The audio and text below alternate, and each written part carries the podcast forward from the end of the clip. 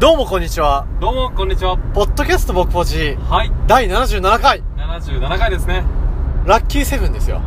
ラッキーセブンですラッキーセブンですね。あと、奈々ちゃんの回だね。おーいいねじゃあいい今は聞いてる奈々ちゃんのための回ですねあ、そうだね。多分この画面越し、画面越し このポッドキャスト越しにはね、多分、すごい多くの女子大生が聞いてくださってると思うんですけうどん、まあそれは間違いないでしょうその中にもね、絶対奈々ちゃんいると思う。うんまあ一人ぐらいはいてもいいんじゃないですか奈々ちうん。なんか奈々ちゃんって言うとすごい清純そうな名前だよね。ゃんあわかるわかる、う俺、だ奈々ちゃんさ、一人知り合いいるんやけどさ、あそうなんすっごい素直な子。んえーすごい素直な子だわ。えそれって奈々っていう名前それとも3文字で上が奈々あ、じゃあもう完全に奈あ々ち完全奈々ちゃんゃが、ん。うん。いないな俺は奈々なんちゃらかんちゃらみたいな。あはいるいるああ、そうなんだ。どう、どうですか、そこ全然青春じゃないよあ、清純じゃないんだ。全然違う、あ、じゃあ、奈々ちゃん清純説は外れましたねう。ん、外れましたまはあい、そんな感じで僕ポチやってるんですけど、はいヒロさん、これ、ポッドキャスト僕ポチって何なんですか僕ぼちっていうのは、はい高校の時の同級生2人が、まあ、人生短いからどんどんやりたいことやって人生楽しくしていこうよってことで始めた一つですそうなんです。で、内容としては半分下ネ タ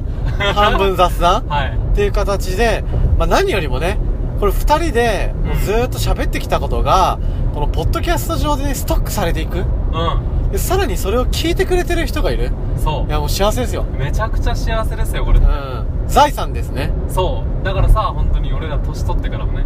またちょっと聞き直したいよね若い頃のやつも聞き直したあの頃声若かったなみたいなそういいよねいいよね今じゃわしらしゃがれた声だよなみたいなそうそうそうそうそうやりたいいですねやりたいですねそんな感じで積極配信しますのではいぜひとも聞いていただきたいねお願いしますはいで今日は何月何日ですか今日はですね、はいえー、10月の7ですかあ7じ七七じじゃゃなないいよじゃんかとうなと うとうなそうだ10 10 10 10 10ですよ10月ですねで今日はねあのー、3連休の初日ということではいあのどこに行ってきましたか今日ですねえー、っとえー、っとはい名前忘れちゃった天候天候の湯天候の湯天候っていうのは気象じゃなくて、えっ、と天国の天にうん光の光でねあそうそでね場所はどこにありましたう場所はですね岐阜県のえー、っと多治見市っていう言われている、まあ、いわゆるあれですよね日本で一番暑いって話題になった市ですよね、そう40度とか行ったんだよねまあ、そうそうそうやばいよねでも今全然一番じゃないらしいねあそうなんだ、うんだから今まで一番になったことがあるみたいなそうそういうことああなるほどねでね、まあ、天候っていうぐらいやから、まあ、多分あそこってさうん星とか見えるんだろうな夜はああかもしれない、うんん星とか見えそうだしライトアップもするみたいな感じだったしね雰囲気良かったもんね雰囲気めっちゃ良かった露天風呂が何より広かったよねめちゃめちゃ広かっためちゃくちゃ広かったですようんなんといってもあれがすごかったねそう俺らさ温泉行くとサウナ入って水風呂入ってっていうのをやるんだけどそうローテーションですよね今日今回の特筆すべきテーマはですね、はい水風呂の温度ですよねそう普通水風呂って何度ぐらいだっけ多分、う冷たくても15 5とかが15で結構冷たいよね冷たい冷たいで大体標準が1617度だよねやっぱそうだよねそううそうそうそうで入入るまで俺温度見てなくてうん入った瞬間あれこれやべやべってなって なったなったなったで温度を見たらうんびっくりだったよね6.4度そんなところある他にないよね、うで確かにめちゃくちゃ冷たかったんめちゃくちゃ大体さあの10秒ぐらい入ってたら慣れるじゃんもうそう慣れなかったもん今日慣れなかったよね、うんそうまあでもね水風呂がやっぱ冷たいとめちゃくちゃ気持ちいいよねうんそうその後外出てねうんめちゃめちゃい岩の上に座ってねあそうそうそうそうよかったよめちゃくちゃ良かったのでで多治見市名古屋から多分近いよね名古屋から岐阜市とか20分だけど多分名古屋から多治見も、まあ、30分40分ぐらいで絶対着くと思うようん行けるところでございますのでうんぜひともねはい、まあ、岐阜県民ならず愛知県民の人もね行ってほしいよね、来る機会があったら来てほしいね、はいまあ、そんな感じで僕ポジやってるんですけど今はね温泉帰りの帰り道ですよそうですねうんでねもうめちゃくちゃ眠い超眠いお互い眠いね今日やばいねは結構眠いまあ多分、まあ、今週1週間ねお互いねお仕事ちょっと頑張りましてうんそうだね頑張った頑張りましたよ、ままあ、そんなところで眠いんですけどそんな中でもやっぱね僕ポチを撮るときっていうのはうんマジでラジオに集中するからねするねうんトークトークしなきゃっていうところでそうそうそううんまあちょっと眠いけどやってみようっていうところでそうまあ土曜日はゆっくり一日寝るのもいいけどやっぱりこうやってねあの大事な友達とうんどっか行くっていうのは一番いいよね、そうだねうんあのー、あれですよ友達は一生ものですから そう友達はねそうなんだようん、うんそういうこといなくなんないからそうそうそうそうそう、大事ですよ大事です友達とやっぱ家族はね、うん、そうだね大事にすべきだねううん、まあ、っていうところでやっているんですけどもはい最近あったことシリーズいきますかあお願いします最近あったのは俺飲み会の前にねこの間飲み会がありましてうん飲み会に行く前に俺はこっそりあのちょっと平日だったからきついなと思ってうんあのテパリーゼあああの肝臓に効くやつねそうそうそうそうそう二日酔いとか内肉くするためにペパリーゼを買いに行ったわけようんそしたら前にに並んでたおじちゃんおじちゃん、まうんあ、サラリーマンでさもう4050ぐらいのさ、まあ、多分管理職についてそうなさはいはいちょっと真面目そうな人はいがお会計してんけどうん手に持っていた箱がちょっと気になってチラッと見たらうんコンドームやってん結構なおっさんでしょ、結構なおっさんでびっくりしてうん、結構凝視したらそれもさバタフライああちょっといいやつっていうかもう懐かしいいいやつというかそうそうそ懐かしいう若者が使うやつだよねそうだよねそういうイメージあるうん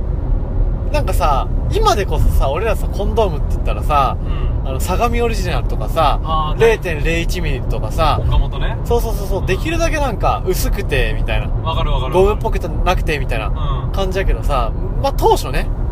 まあまあまあ高校生ぐらいでさそういうのに興味を持ち始めた時ってさそれこそバタフライうん、うん、そうあのパッケージが可愛いんだよねそうそうそうそだから買いやすいっていうかうなんか黒に赤だっけそなんうかそんなようなデザインだよねそうそうでそれもさジェル付きというかさなんか入ってるんだよねあれコンドームにジェルが付いてたりつぶつぶがついてたり、うん、うん、あるあるあとホットタイプとかあったよねあったあった今考えればすごいよねすごいえー、おっさんがそれ買ってたそんうだそうおっさんがそれ買っててそう若えなと思ったなんだろうね何用なんだろうでも自分が使うやつかいや 自分が使うとかまあ一緒に使うようやろなあ多分、あえー、まあ、それかお相手が若いのかそういうことうん、まなんか犯罪集がしますけどあ、そういうことかなわかんないけどそうそうそうでも若えなと思いながら見てたあへえー、それはちょっとあんまり見たことないんまり見たことない光景いやでもさそういうさ4050とかになってもさやっぱ若く保ちたいよねああそううんそれはあるねなんか諦めたらさ終わっちゃう気がするよねその世代そうそうそううそうやっぱいつまでもやっぱ女性にモテてさううんそういう風にありたいなっていう風にも思ったそれはもうねうんまあそんなところかなうーん最近あったことははいはいはうんどうっすか広瀬は最近い最近ねあの職場に女の人が一人いるんだけどさ、う同い年なんだっうんてでなんかこの間ちょろちょろって近づいてきてうんうんなんか彼氏と別れましたみたいなおうおう話をしだしてでおう俺は正直さ、まあ、だりーなと思ってうんうんこんな話聞きたくねえよと思いつつも、その人なかなかぶっ飛んでるからさ、うんまあいいや面白い話聞けるかもしれんしと思って聞いてたらそのなんで別れたんって聞いたのようんそしたら、あのーまあ、新しい恋人向こうに新しい恋人ができてみたいあ向こうが乗り換えたパターンねなそうそこまで普通やんよ普くある通普通普通あそうなんやと思って聞いとったら、うんでそれが、まあ、その彼氏ゲイでみたいなうん彼氏ゲイでその新しい恋人っていうのは男やったんですよみたいなやばっっていう話をしだしてう衝撃やんねん衝撃そうそうそうでなんかその相手の男の人のさ画像まで見せられてさ俺はうん何とも言えぬ気持ちになったっていう最近のそうだね経験から広瀬なんともそれに対して言えないよね何も言えなかった本当にえー、でも今まではさその人と付き合ってたわけやから女の子と付き合ってたわけやろそうでもなんかそういうのは一切なかったんだって6年付き合ってたらしいへ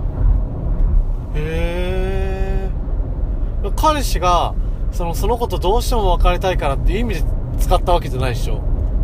いやーでも多分ゲイってことはずっと知っとったみたいやよああそうなんだそう彼氏がゲイっていうのはずっと知っとってあでも付き合ってはくれてたんだ女の子も一応付き合えてたんだうんでもあのバイじゃなくて普通にゲイやもんだから、うんそのそういった営み的なものはやっぱなかったみたいだね一回も、まあそういうことだよねそうそうそうそうである意味さそういう人たちってさいや自分にとってまあ俺らが感じる異性の対象がうんまあゲイだから同性なわけやろそういうことだねだから俺にとってその女の子と付き合うのが例えば男の人と付き合ってたみたいなもんなわけでしょそういうことそういうこと伝わりにくいけど、それは営みしないよ今うんしないよねしないようん、だって俺らが男の人と営みするみたいなもんやろ、うん、やばい絶対なやいばいよなそういうことだろうなそういうことだうね、んえー、でも珍しいケースやねそうすげえ衝撃だったそうなんや、うんえー、じゃあまあそのね別れた人にもなんか振られた人にもね次いい恋人が現れるといいねうんまあそうだねうんでも思うんだけどさ、うんあのまあ、最近さその性に関することっていうのはちょっとずつめ認められてきてるっていうかさ、うんそうだね LGBT って今言うやんうんだけどさあれ生物的に考えたらおかしいやん絶対、まあ確かにねうん、だって資産を反映させるのが生き物の最長まあまあまあまあ、まあ、一番の欲求なわけそうよそうそうそうそうそこはすげえ不思議なんだよね残さなくても良くなったからかなあそういうことそれでそうい昔からうゲイがおったんかないやいるんじゃないかなどうなんやろうんどうなうるなだってさある意味さあれじゃん一生独身を貫く人たちいるわけやん、うん子供を作るよりも仕事がしたいみたいなそうだねでそれもある意味さ生存本能的なところから考えたらさ反してるわけやん確かにそうそうそうそうそそうかあだからそうしなくても生きていけるもんでそうなっちゃったんかなううんだし多分もともと本能的にね生存をのなんか目的としてない風な遺伝子を持った人たちもいるんかもしれないあーいるかもしんないね、だって人間十分いるもんねもうん そうまあそうやそう確かにおー確かにねまあ確かにそうやなう、うん、確かに今って別にそんなにさたくさん子供を産まなくてもそうまあ産みたい産,、ま、産みたくないっていう話じゃなくても、うんなくて自分が生きるために子供を産まなきゃっていう話じゃないよねあそういう話じゃないね、うん今はだってさアフリカとかどうか知んないけど今はうんそれさ先進国ってさ労働力確保のためにうん自分の家で子供をたくさん作るみたいなうんそういう傾向あるよねっていうようね、んだからおじいちゃんおばあちゃん世代なんてねめっちゃ多くない兄弟多い多い多いすげえ多いよそういう時代だったよなうん、やっぱ労働力必要だったんだろうねそうやな、まあ戦後やしね確かに確かに確かにそういう時代ではないよねそういう時代絶だ対よねに必要みたいなうん確かにだから LGBT の人っていうのは増えとるんだろうねきっとああまああとは公にしやすくなったってのもあるのよあーそれはあるねそうそれそれ確かもそにそれれははああるるだろうね昔ってさそういうのに対して多分差別的な目うんなんていうのそういう風な時代マイノリティに対してねあーある差別的な時代やったけど今はさ多様性そうそうそうそうそうあとタレントでもやっぱり多いじゃんねああ確かに影響力がある人はねなうるん、そうそうそうそうほどね確かにそれちょっと思ったね最近子供どう広瀬子供好き、まあ嫌いじゃないようん、俺も嫌いじゃないけど嫌いじゃないけど好きってとは言うよあんなあまあ確かにだって俺らがさまだ子供いないからさ、うん子供が好きってさあれじゃんね他人の子供が好きかどうかって話なわけやんねそういうことだよねなかなか難しいよねいや難しいよそれはもうなかなかきついと思う確かになでも昨日なんか職場の先輩と喋ってたんやけどやっぱ子供いると仕事めちゃくちゃ頑張れるってああいやそうなん本当に自分の子がこんな可愛いと思わんかったって言ってただあーじゃあその人もうん最初は分かんなかったというか、子供できるまではまあ別にあそうそうそううそうそうそうそうああでもやっぱそういうもんなんかなそう俺の直属の上司もさやっぱ厳しい人なんやけどさうんでもすごい子供のしなんか携帯でさ YouTube とか見見てるとうんそうさ YouTube ってさ自分がさよく見た動画からさなんか関連の動画出てくるやああ出てくるんでその上司の携帯でちょっと YouTube を見る機会があってその時もう「仮面ライダー」とかさ「うなんちゃらレンジャー」とかさっていう動画シリーズがバーって出てき てんなんかでもほっこりしたほっこりするねそうそうそうもう子供が見てしゃあないんだよみたいなあだだかからやっぱ自分の子供って可愛いんやろうなーっていう、らやっぱそういうもんなんかねっていうなんか俺僕ポジらしからぬ本当だねパパパパだいパパ話だよねまあ親父も25ですからねそうだねうんもうパパの人だっていっぱいいいるっじゃんぱいいるからいっぱいいるか俺ららの年齢でそうあこの話は思い出したんやけどさうん先週の土曜日うんもう岐阜いたじゃん俺ああそうだねそういえでさ俺はさあの出身まあ各務原市じゃんばはいさ市民図書館あるやんうんうんうんあの広い公園うんあそこになんか天体望遠鏡ほまああそこさ図書館あるじゃんうあれね図書館主催でなんか天体望遠鏡を3つぐらい用意して、うん月と土星と星を見ましょうみたいな面白そうめちゃくちゃ素敵じゃないうんでまあでもどっちかってファミリー向けであの子供たちがたくさん来てたんやけど絶対楽しまあいでしょ、月は良かったんやけどすごいねその子供たちってすごい幼稚園とかさ小学校低学年とかちっちゃい子たちがめちゃくちゃ多くてああそうなんでもお父さんお母さんって俺らと